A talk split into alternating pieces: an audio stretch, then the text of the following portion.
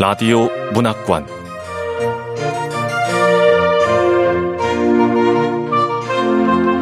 한국 단편 문학 특선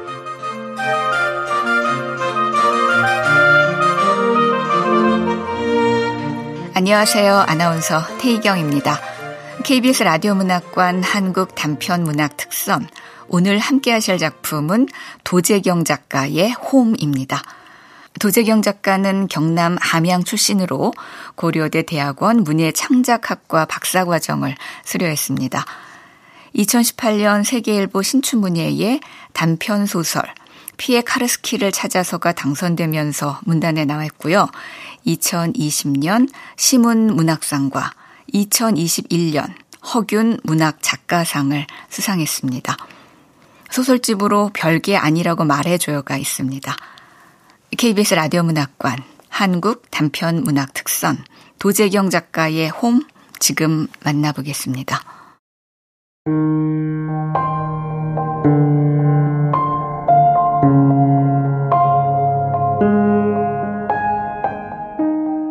홈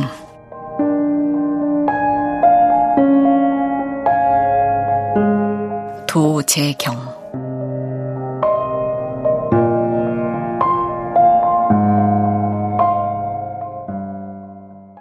몇 달 전 목동의 한 실내 사격장으로 나를 이끌던 영준 씨는 말했다. 스트레스를 날려버리는데 사격만큼 좋은 취미도 없을 거예요. 자, 이렇게 어. 장착해서. 아. 권총은 처음 만져보는데 묵직하면서도 차가워. 아.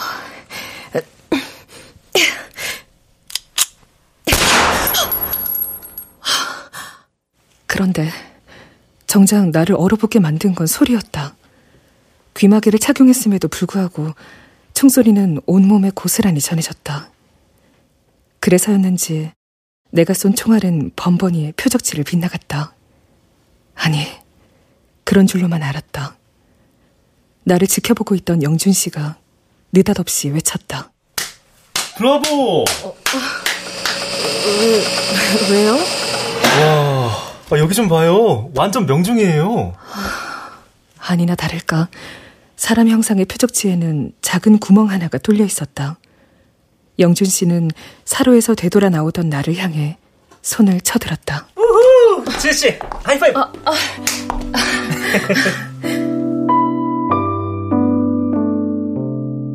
나는 얼떨결에 그와 하이파이브를 나눴다. 고객들을 상대하다 보면 이따금 영준 씨의 취미가 떠오르곤 했다. 그날도 어김없이 황당한 전화가 걸려왔다. 그중 팜이라는 닉네임을 쓰는 아이의 전화는 조금 특이했다. 나를 누나라고 부르던 그 아이는 며칠 전부터 상담을 핑계로 전화를 걸어와 생뚱맞은 얘기를 늘어놓았다.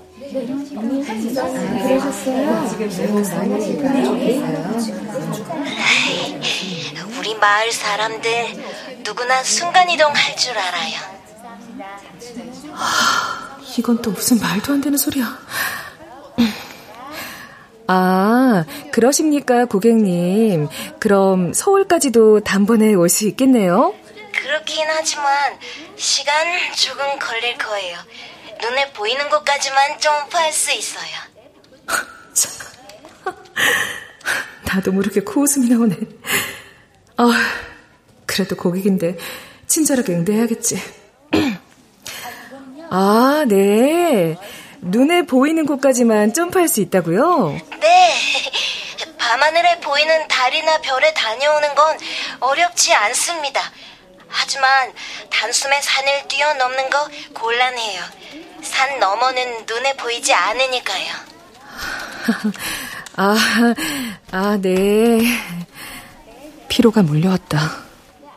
그날 오전만 해도 온갖 전화가 빗발쳤다. 재작년에 좀비 시리즈 구매했는데요. 마음에 안 듭니다. 환불해 주세요. 우리 애가 그 회사 게임을 하다가 중독이 됐다니까. 우리의 인생 어떡할 거야? 보상책을 마련해주지 않으면 법정 대응할 겁니다. 하물며 순간 이동을 할 줄 안다니. 참, 아이의 무궁무진한 상상을 다 받아주기에 나는 그렇게 한가하지 않았다. 특히나 월말을 앞두고 상담 보고서를 작성해야 할 땐 더더욱 그랬다. 그렇지만 대놓고 통화를 거부할 수 없는 노릇이었다. 아이라 하더라도 엄연한 고객이었다. 아이라고 무시했다가 봉변을 당할 수도 있었다. 얼마 전 신참 하나는 단축키가 제대로 작동되지 않아요. 아니, 몇 번을 말해줘야 돼요. 아, 그리고 게임 설명서에 다 나와 있잖아요.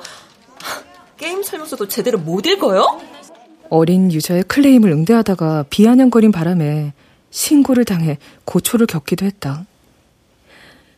밤은 어딘지 모르게 우리 말이 서툴렀다. 그래서 막연히 다문화 가정에서 자란 아이일지도 모를 거라 여겼다. 짐작컨대 밤은 재작년에 출시된 데드에스 시리즈의 마니아인 듯 했다. 아, 게임 볼륨을 크게 해뒀나 보네. 총소리야, 포탄 소리, 헬리콥터 소리. 데드에스 게임 매니아인가 보네. 데드에스는 자극적인 소재가 많았음에도 불구하고 청소년 이용 가능 등급으로 시판되었다.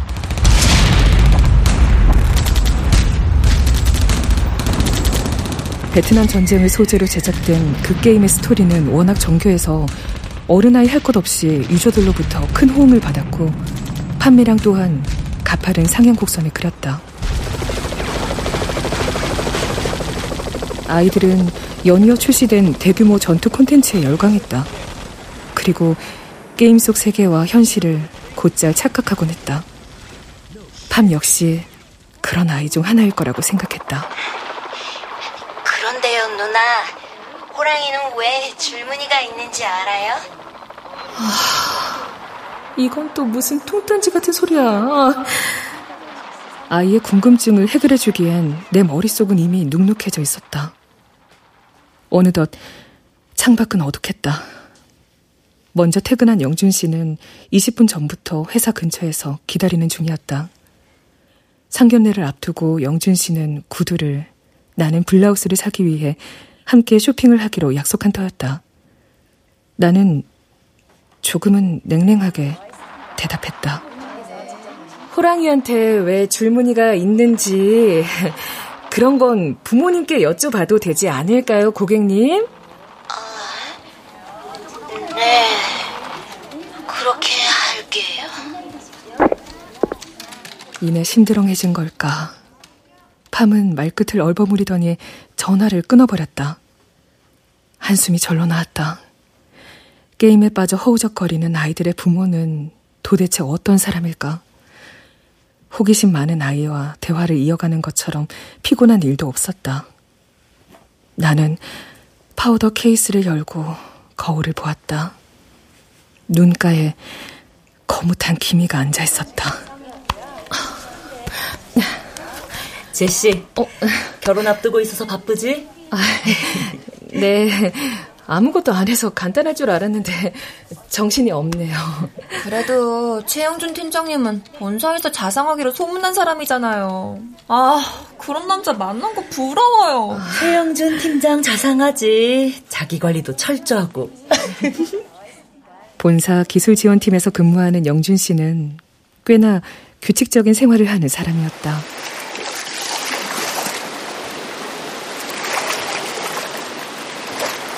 그는 매일 새벽 5시에 일어나 수영을 했고 아침 식사를 한 뒤 나를 데리러 왔다. 그러고는 당산동에 있는 상담센터 앞에 나를 내려주고 여의도에 위치한 본사로 출근했다. 그는 시간을 허투루 쓰는 법이 없었다. 영준 씨는 목동으로 들어서는 길목에서 신혼집에 대한 이야기를 꺼냈다. 이쯤이면 우리 둘 다 출퇴근하기에 적당할 것 같지 않아요? 영준 씨는 차창 밖으로 보이는 아파트 단지를 손가락으로 가리켰다. 그에게서 옅은 머스크 향이 났다. 나는 손톱을 만지작거리다가 문득 며칠 전 엄마와 나는 얘기를 떠올렸다. 영준이 같은 사람 없다. 지혜니가 부모 복은 없어도 남편 복은 있나 보다. 네, 그 정도는 아니지. 저기, 아빠에 대한 얘기는 안 하는 게 낫겠어. 엄마는 언니 결혼할 때도 그러더니.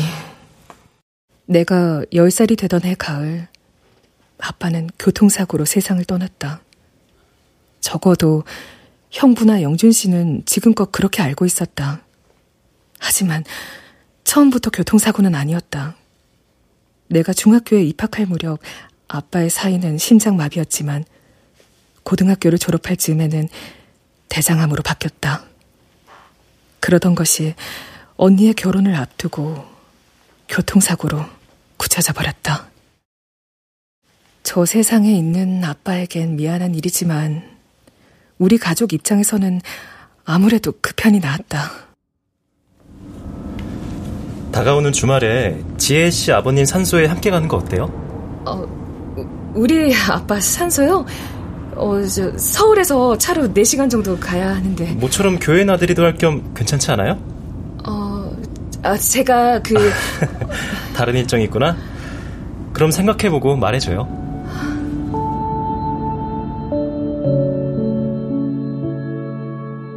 영준 씨는 내 표정을 살피며 말했다. 나는 마지못해 고개를 끄덕이곤 무심히 차창 밖을 내다봤다. 주홍빛 가로등 아래에는 낙엽들이 덕지덕지 쌓여 있었다.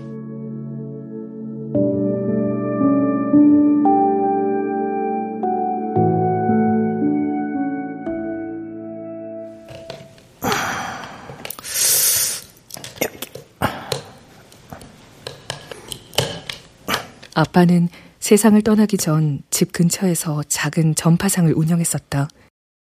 내 기억에 두 평 남짓한 전파상에 있던 고물 라디오에선 온종일 옛날 노래가 흘러나왔다.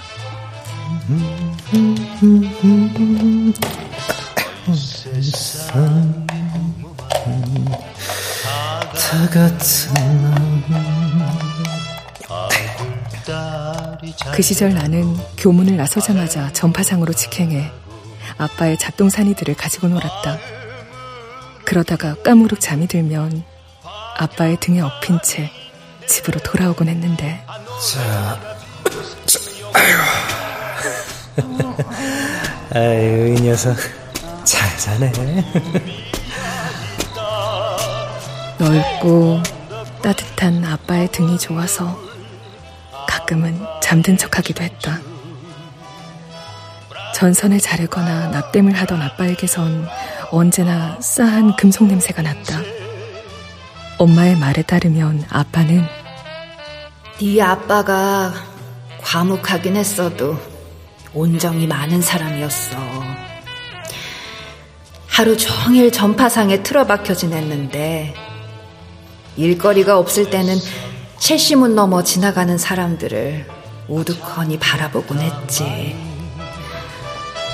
그러다 무거운 짐을 이고 가는 노인이라도 눈에 띄면 바로 달려나가 도와줬거든. 그런데 언제부터였을까? 아빠의 체온이 기억나지 않았다. 넓고 따뜻했던 아빠의 등은 어느 날 갑자기 사라져 버렸다.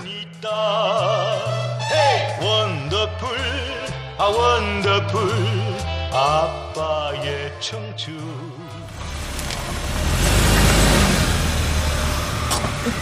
지혜 씨, 좀 피곤해 보여요. 어, 네, 조금. 사람들 상대하는 일만큼 힘든 일도 없는 것 같아요. 그래서 하는 말인데, 결혼하면 좀 쉬는 게 어때요? 그가 내게 휴직을 권유한 건 처음이 아니었다. 내가 지쳐 보인다는 게 그 이유였다. 나는 고민해 보겠다며 적당히 얼버무렸다. 그러자 그는 내 손을 움켜쥐더니 가볍게 흔들었다.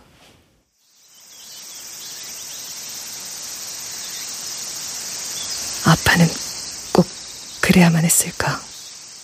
나는 아빠의 선택을 도무지 이해하기 힘들었다. 아빠의 고향은 지리산 기슭에 자리한 산골 마을이었다.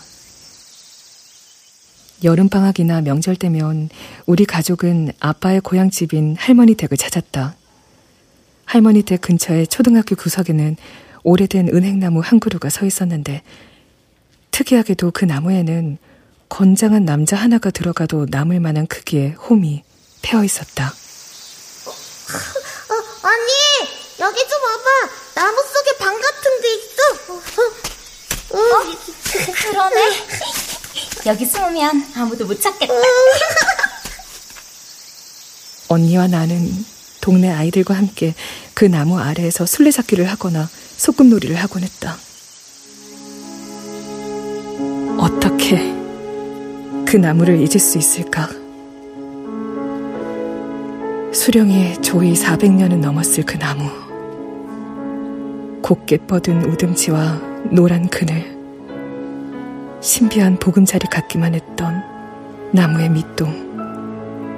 그리고 검은 홈. 아빠는 그곳에서 차갑게 식은 채 발견되었다. 아빠의 손끝에는 농약병이 놓여 있었다.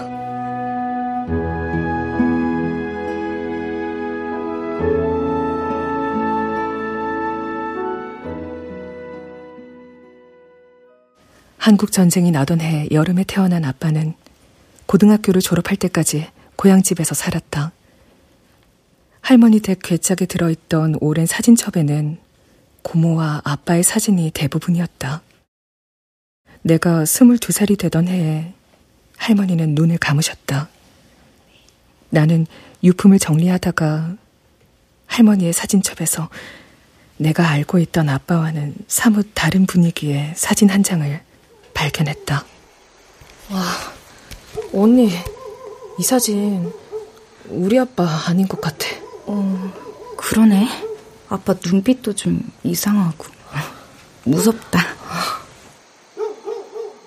언니와 나는 불에 탄 마을을 배경으로 찍은 흑백 사진에 시선이 붙박인 채 입을 다물지 못했다. 커다란 야자수 아래 서 있는 아빠의 두 눈엔 묘한 광채가 서려 있었다. 소매를 걷어붙인 채 소총을 거머쥔 아빠의 팔뚝은 나무 토막처럼 단단해 보였다. 사진 하단에는 비스듬한 필체로 적힌 날짜가 푸르스름하게 번져 있었다. 그러니까 그 사진은 아빠의 21살 때 모습이었다. 아빠가 베트남전에 다녀왔다는 얘기는 고모로부터 익히 들어서 알고 있었다. 고모 말로는 아빠가 이상해진 건 그 이후부터였다고 한다. 아이고, 멀쩡히 돌아왔길래 괜찮은 줄 알았지.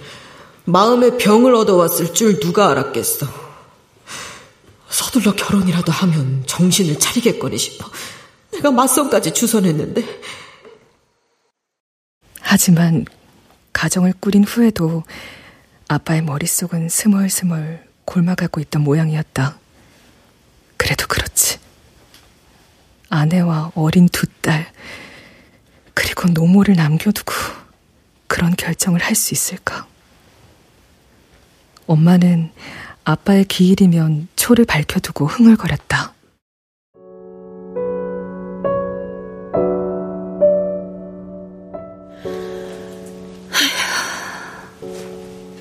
그런 사람이었지.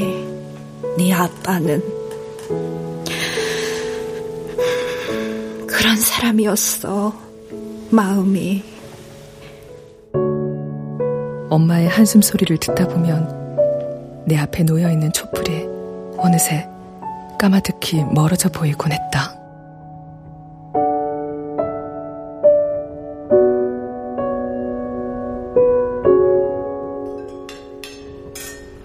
와, 이 레스토랑 예약 안 하면 자리도 없다던데.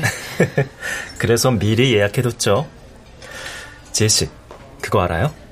다음 주에 우주쇼가 있을 거래요. 아... 실례하겠습니다. 어... 게살 수프와 새싹 샐러드로 구성된 에피타이저입니다. 맛있게 드십시오. 네. 먹읍시다. 제시, 다음 주에 우주쇼 있을 때 우리 별똥별 보면서 소원 빌어요. 어, 네, 고민해 볼게요.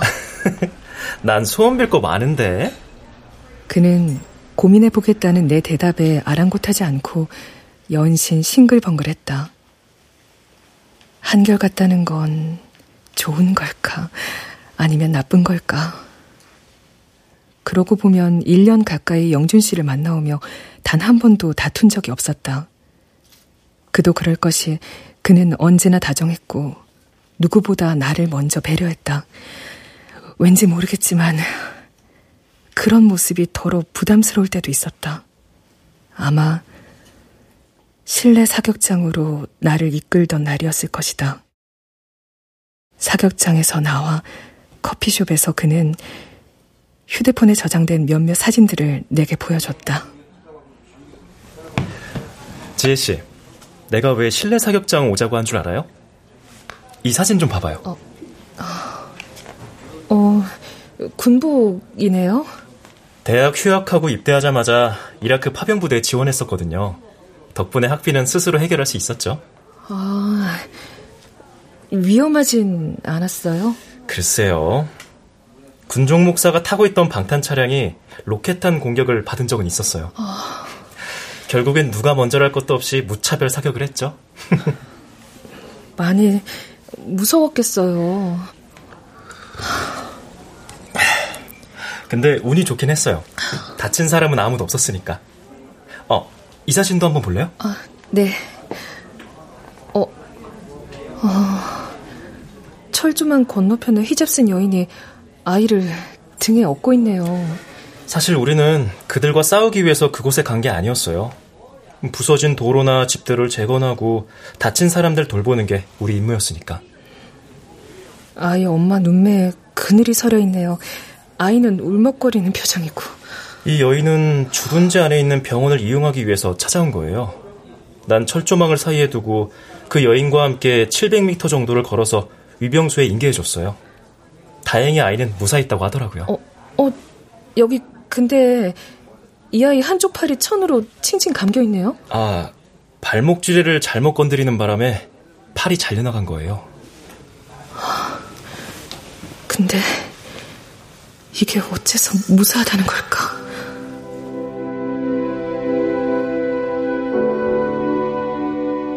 나는 다시 한번 사진을 보았다. 초원 위를 유유히 거닐고 있는 양떼와 짙푸른 하늘이 어쩐지 비현실적으로 느껴졌다.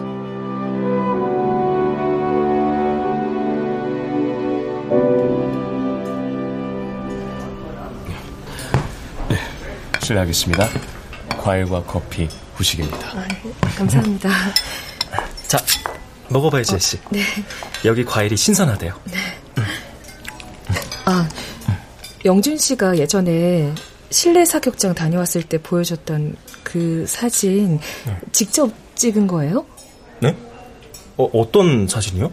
아, 영준 씨 파병 갔을 때 병원 찾아왔다던 그 아이 말이에요. 아, 그거. 응. 현장을 사진으로 남겨야 했거든요. 그러니까 사진 촬영은 영준 씨가 따라야 할 매뉴얼 중 하나였던 셈이다. 식사를 마친 후 영준 씨는 늘 그래왔듯 나를 집 앞까지 데려다 주었다. 헤어지기 전 가벼운 입맞춤도 잊지 않았다. 샤워를 하고 나오자 영준 씨로부터 메시지가 도착해 있었다. 잘 자요. 영준 씨한테는 나에 대한 매뉴얼도 있지 않을까.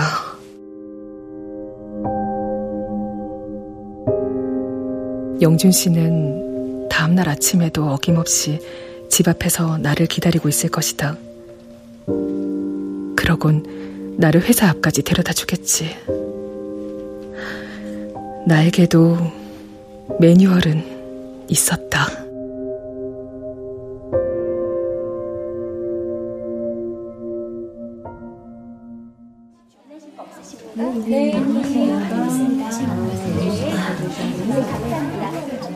의외로 다음 날은 평온했다. 상담 횟수도 평소와 달리 적은 편이었다. 퇴근 무렵 화장실을 다녀왔을 때 사무실을 나서던 한 동료가 내 자리를 가리켰다. 지혜씨, 나 잠깐 화장실 좀 다녀올게. 자기 자리에 전화 온다. 네.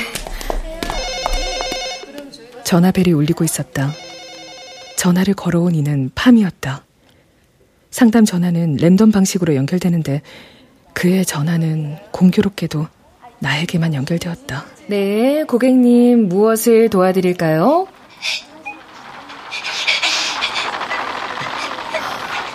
베트남 전쟁을 게임으로 만든 데드스. 또 게임 하나 보네. 헬리콥터 날아가는 소리하고 총소리가 뒤섞여 들리네. 어? 어? 근데 이건 비명소리인가? 데드스 게임에 비명소리는 없는데. 어, 저, 고객님, 무슨 문제라도 생기셨나요? 아저씨들 거짓말 했어요.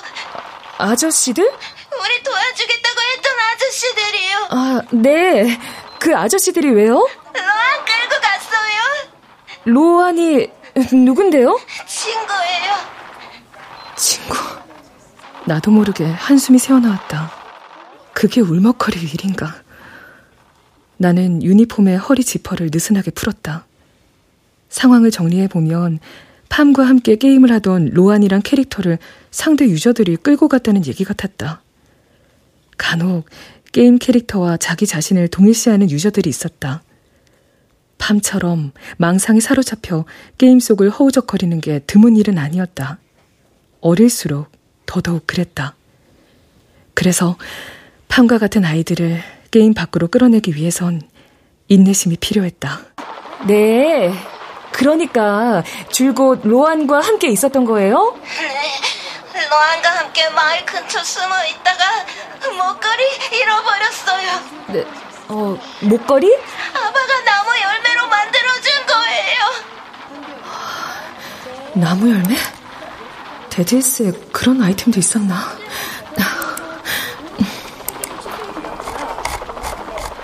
혹시나 싶어 데드S의 아이템 목록을 검색해봤다. 여러 종류의 목걸이 아이템이 서브 모니터에 나열되었다. 하지만 팜의 얘기만으로는 어떤 아이템을 말하는 건지 파악하기 어려웠다. 아무래도 팜은 놀란 나머지 횡설수설하는 듯 했다. 팜의 목소리는 다시 부들부들 떨렸다. 화났어요. 아저씨들 전에 마을에 들러 우리한테 사탕이나 초콜릿 주고 갔어요. 근데 지난밤 느닷없이 들이 닥쳐서 마을 사람들한테 총알 퍼붓고 로안 끌고 갔어요. 어디 갔는지 몰라요. 그로 인해 팜은 적잖이 충격을 받은 모양이었다. 추측컨대 팜은 다른 유저들이 설치한 함정에 빠져 습격을 당한 것 같았다. 데드에스와 같은 게임에서는 흔한 일이었다. 그런데 중요한 문제는 따로 있었다. 팜이 게임에 지나치게 몰입한 듯 보였다. 어쩌면 자기만의 전쟁터에서 외톨이가 된 심정일지도 모른다. 우선은 팜이 처해 있는 상황을 수긍해주는 편이 나을 듯 했다. 그런 다음 그 애가 있는 곳이 단지 게임 속 세계일 뿐이라는 사실을 일깨워주는 게 어떨까 싶었다. 네. 무엇보다 팜이 무사해서 다행이에요. 나쁜 아저씨들을 물리칠 기회가 생긴 거잖아요? 근데, 혹시 엄마 아빠는 지금 어디에 계세요? 팜 같은 아이들을 다룰 때 가장 빨리 현실을 환기시키는 매뉴얼은 부모 얘기를 하는 거야. 저기 별이에요. 금방 다녀온다고 했어요. 별요? 아, 아. 그의 얼굴이 그때만큼 궁금했던 적이 있었던가. 그의 마을 사람들 모두가 순간이동을 한다는 사실을 잊고 있었던 게 뭐람. 하마터면 헛웃음이 터져 나올 뻔했다. 누구에게나 무지개에서 미끄럼을 타거나 파란 하늘을 붕붕 날아다닐 수 있을 거라 믿었던 어린 시절이 있지 않은가.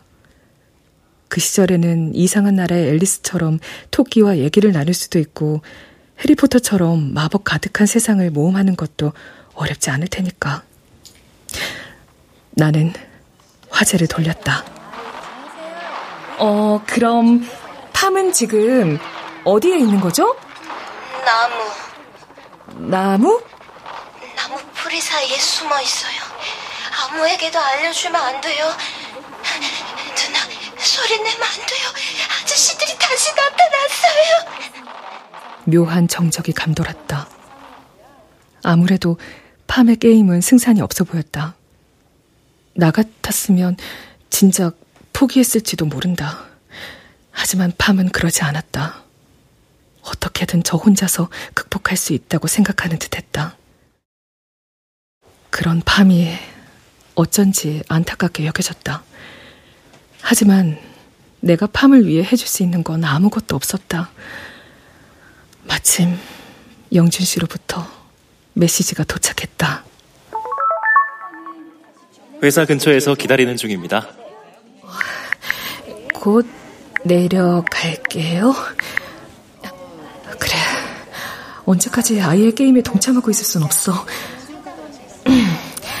팜, 고객님? 어, 이건 총소리. 팜! 팜! 총성은 금방 멎었지만 저편에서는 아무런 응답이 없었다. 나는 신경을 곤두세우고 저편의 소리에 귀를 기울였다. 다시 풀벌레 우는 소리가 들리기 시작했다. 이상하게도 자꾸만 가슴이 콩닥거렸다.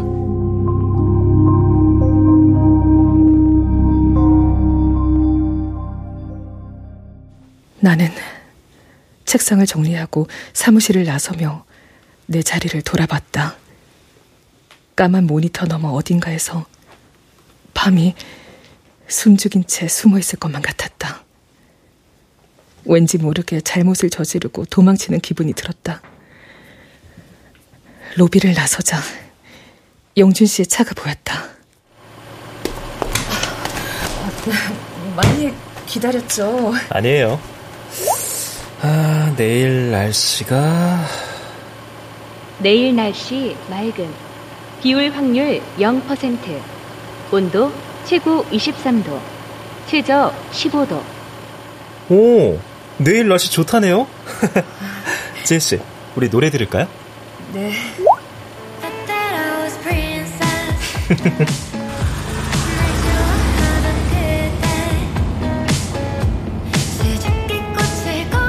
저기 어, 아빠 산소에 가는 건 거리도 멀고 아무래도 다음에 다녀오는 게 나을 것 같아요. 나는 사무실 쪽 유리창을 힐끗 올려다보며 말했다. 어쩐지 팜이 나를 지켜보고 있을 것 같았다. 오늘은 볼 일이 좀 있어서 저기 앞에 내려주시면 돼요. 아, 네. 지혜씨, 이거 받아요. 어, 어, 이게 뭐예요? 수제 쿠키하고 유기농 주스. 나 어학원 다녀와서 심야 데이트 어때요? 아, 근데 어쩌죠? 저 컨디션이 좀 별로라서. 아, 그래요, 그럼.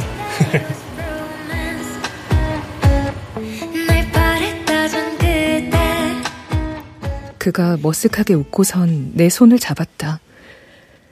그로부터 두어 시간이 지났을 무렵 영준 씨가 메시지를 보내왔다. 아무래도 상견례 전에 장인어른 산소에 인사를 드려야 할 것 같아요. 아. 나는 휴대폰 모서리를 손톱으로 끄적거렸다. 휴대폰 배경 화면에는 엄마와 언니, 그리고 내가 환하게 웃고 있었다. 그건 언니의 결혼을 앞두고 찍었던 가족 사진이었다. 나는 마지못해 영준 씨에게 답장을 보냈다.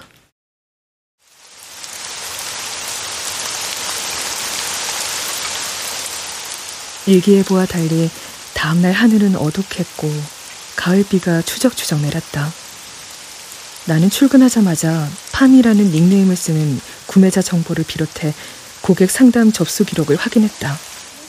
그런데 아, 구매자 닉네임 중에 팜은 없다니까. 어, 팀장님, 그럴 리가 없어요. 제가 어제까지도 상담을 했었거든요. 팜이라는 글자가 들어가는 기록은 자, 네이팜탄 기능에 대해 알고 싶습니다. 이거밖에 없다니까. 네이팜탄은 아이템 중 하나잖아. 아, 근데 닉네임이야 바꿀 수 있고 다른 이름으로 알려줄 수도 있는 거 아니야? 아, 왜? 팜이라는 닉네임 쓰는 애가 속썩였어? 어, 아, 아 아니에요. 아, 아 닙니다 네.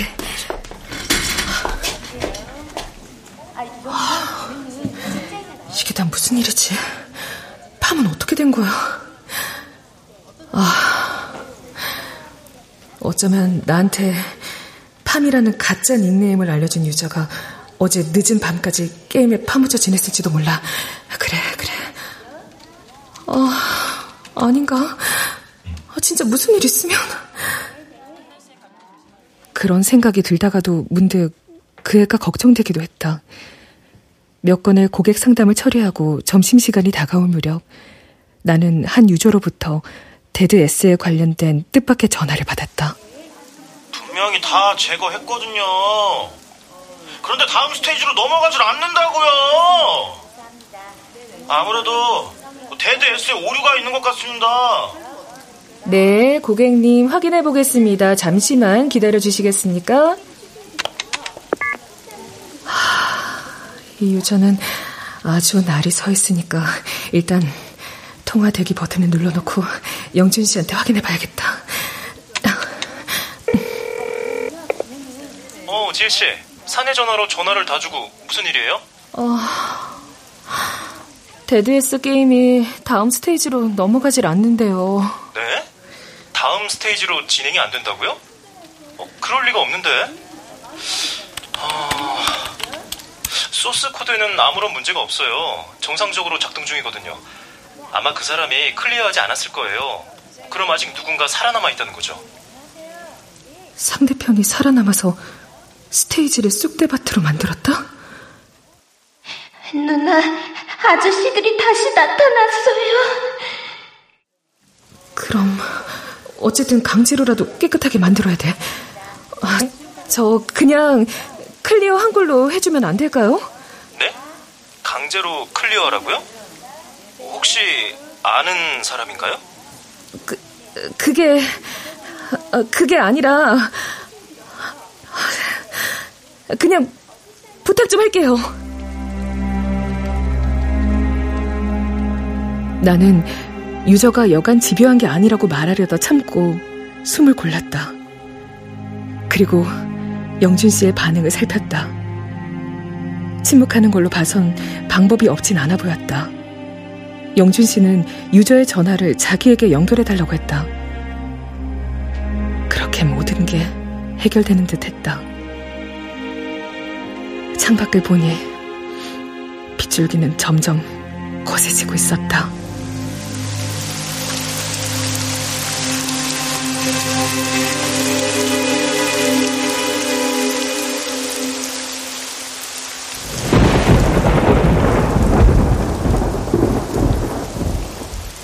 오후가 되자 쾌청한 가을 하늘은커녕 천둥 번개까지 동반한 폭우가 쏟아졌다. 가을비 치고는 전례가 없을 정도로 많은 양이었다. 시내 곳곳이 침수되고 인명사고도 잇따랐다. 잠깐이긴 했지만 상담센터 건물 전체가 정전이 되기도 했다. 다행히 금세 복구가 된 듯 싶었지만 업무용 서버 일부가 손상된 모양이었다. 그로 인해 시설팀 직원들이 오후 늦게까지 사무실을 들락거렸다. 밤에게 전화가 걸려온 건 시설팀 사람들이 장비를 챙겨 들고 전산실에서 하나둘씩 나올 무렵이었다. 왜 그랬는지 모르겠지만 나는 팜을 안심시키고 싶었다. 팜, 괜찮아요? 참, 팝을 괴롭히는 아저씨들은 더 이상 그곳에 없을 거예요. 제거 다 했거든요. 팝은 아직도 나무뿌리 사이에 숨어 있는 거예요? 더 이상 숨을 곳이 없어요. 그게 무슨 말이에요? 다 타버렸어요. 그러니까 밤이 살던 마을은 물론 숲까지 모조리 재터미가 됐다는 얘기였다. 밤은 심한 충격을 받은 듯 했다. 아무래도 게임에서 헤어나오려면 꽤나 시간이 걸릴 것 같았다. 어쩌면 아이의 부모에게 사실을 알린 뒤에 회사와 협약되어 있는 심리센터를 소개해 주는 게 나을성 싶었다. 하지만 그보다 앞서 아이를 안정시켜야 했다. 벼랑간 천둥 소리가 들리는가 싶더니 다시 팜의 목소리가 들렸다. 우리는 마치 주파수가 맞지 않는 무전기로 교신하는 것 같았다. 네, 괜찮아요. 다시 시작하면 돼요. 네? 이건 게임일 뿐이에요. 이런 걸 게임이라고 하는 건가요? 밤은 바르르 떨리는 목소리로 되물었다. 그에게 뭐라고 대답해줘야 할까? 나는 빗방울이 차락거리는 유리창을 봤다. 아, 네, 거짓말 같겠지만 이건 게임이에요. 아니요, 게임이란 게 거짓말이겠죠. 밤의 음색에 그때만큼 차갑게 느껴졌던 적이 있었던가. 순간 나는 할 말을 잃고 말았다. 벼랑간 창밖이 고요해지는가 싶더니 번개가 번쩍이며 건물이 흔들릴 정도로 요란한 폭발음이 울렸다. 몇몇 동료들이 귀를 틀어막으며 짧은 비명을 내질렀다.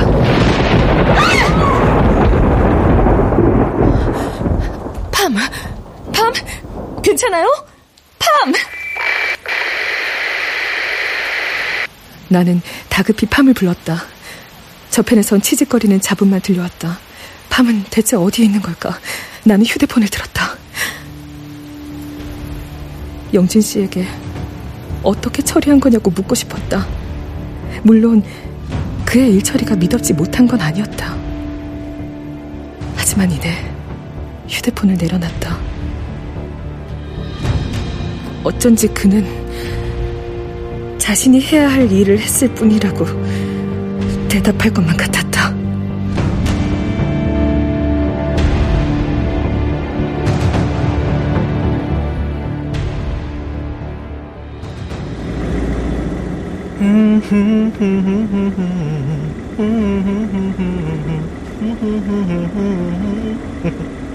주말 고속도로는 정체가 심했지만 영준 씨는 소풍이라도 가는 듯 콧노래까지 흥얼거렸다. 비그친 하늘은 청량한 빛깔이었다. 우리는 읍내의 작은 마트에 들렀다. 사과하고 부고 찾는 거 본께로 산소 가는 것 같은데 술은 있는갑소잉? 아니요, 술도 주세요. 서울 사람들과 다른 억양이 귓가에 스쳤다. 아빠의 억양도 그랬던가 떠올려 보려고 했지만 기억이 가물가물했다. 산소는 아빠의 고향집에서 그다지 멀지 않았다. 영준 씨는 봉분 앞에서 절을 하고는 듬성듬성 우짜란 잡초를 뽑았다. 경치가 좋네요.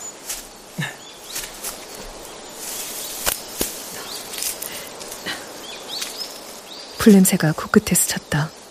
산소에서 돌아 나오는 길에 나는 영준 씨에게 마을 초입에 있는 폐교 앞에 잠시 차를 세워달라고 부탁했다. 야, 이 학교에 다닌 애들은 좋았겠어요.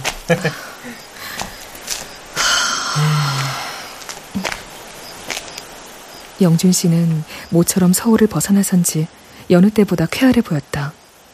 나는 노랗게 물들기 시작한 은행나무를 향해 발걸음을 뗐다. 나뭇가지가 닿아 있는 담장 아래에는 부서진 장난감과 녹슨 세발 자전거가 어지러이 널브러져 있었다. 나는 나무 둘레를 따라 천천히 돌다가 멈춰섰다.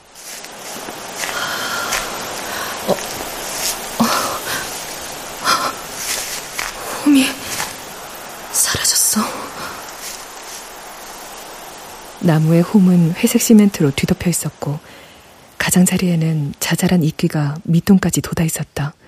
문득 사진첩에서 봤던 아빠의 앳된 얼굴이 떠올랐다. 아빠는 뭐가 그렇게도 부끄러웠던 걸까? 지혜 씨, 여기 손수건이요. 아, 네. 여기서 언니랑 숨바꼭질을 했어요. 그리고, 그리고. 지혜 씨, 아버님 생각나는구나. 근데 이런 게 떨어져 있더라고요.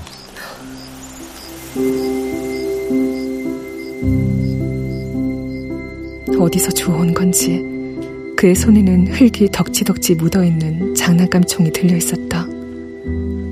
나는 차마 말을 이을 수 없었다.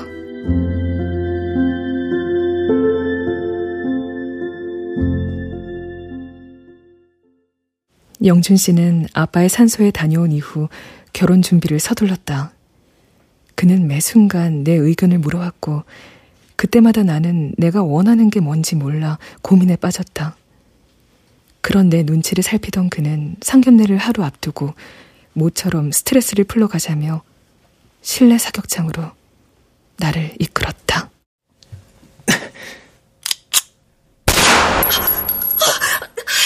아, 왜요, 지혜 씨? 아직 총알 많이 남았는데?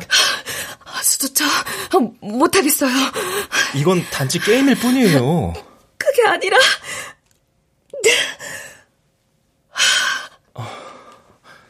우리, 얘기 좀 해요.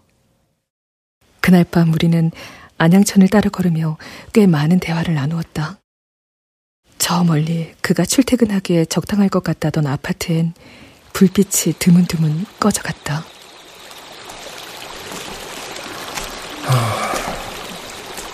세상엔 상식 밖의 일들이 아무렇지 않게 벌어지잖아요. 그렇긴 하죠.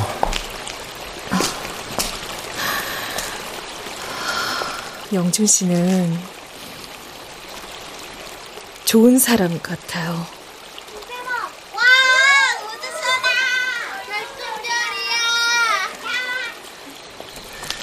지혜 씨, 우리도 사진 찍어요. 오늘을 기념해야죠. 네. 아, 무슨 생각하는 거예요? 지혜 씨 손 차다. 그 순간 나는 어떤 표정을 짓고 있었을까? 영준 씨가 내 손을 꼭 붙잡았다. 그의 손은 따뜻했다. 그렇지만 나는 끝끝내 아빠의 얘기를 꺼낼 수 없었다.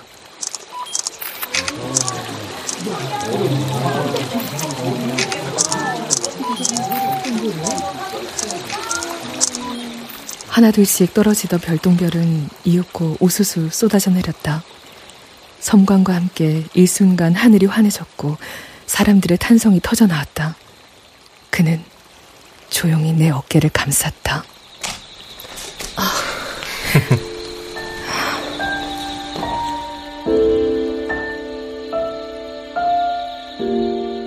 그날 밤 나는 영준 씨와 헤어지고 난 후에도 오랫동안 밤하늘을 바라봤다. 그 애는 지금쯤 엄마 아빠를 만났을까? 문득 그런 생각이 들었다. 어쩌면 우리의 대화는 꽤 오래전부터 겉돌고 있던 건지도 모르겠다. 그 사실을 그는 이해할 수 있을까? 그에게 묻고 싶었지만 푸르스름한 하늘에는 어느덧 샛별이 꺼져가고 있었다.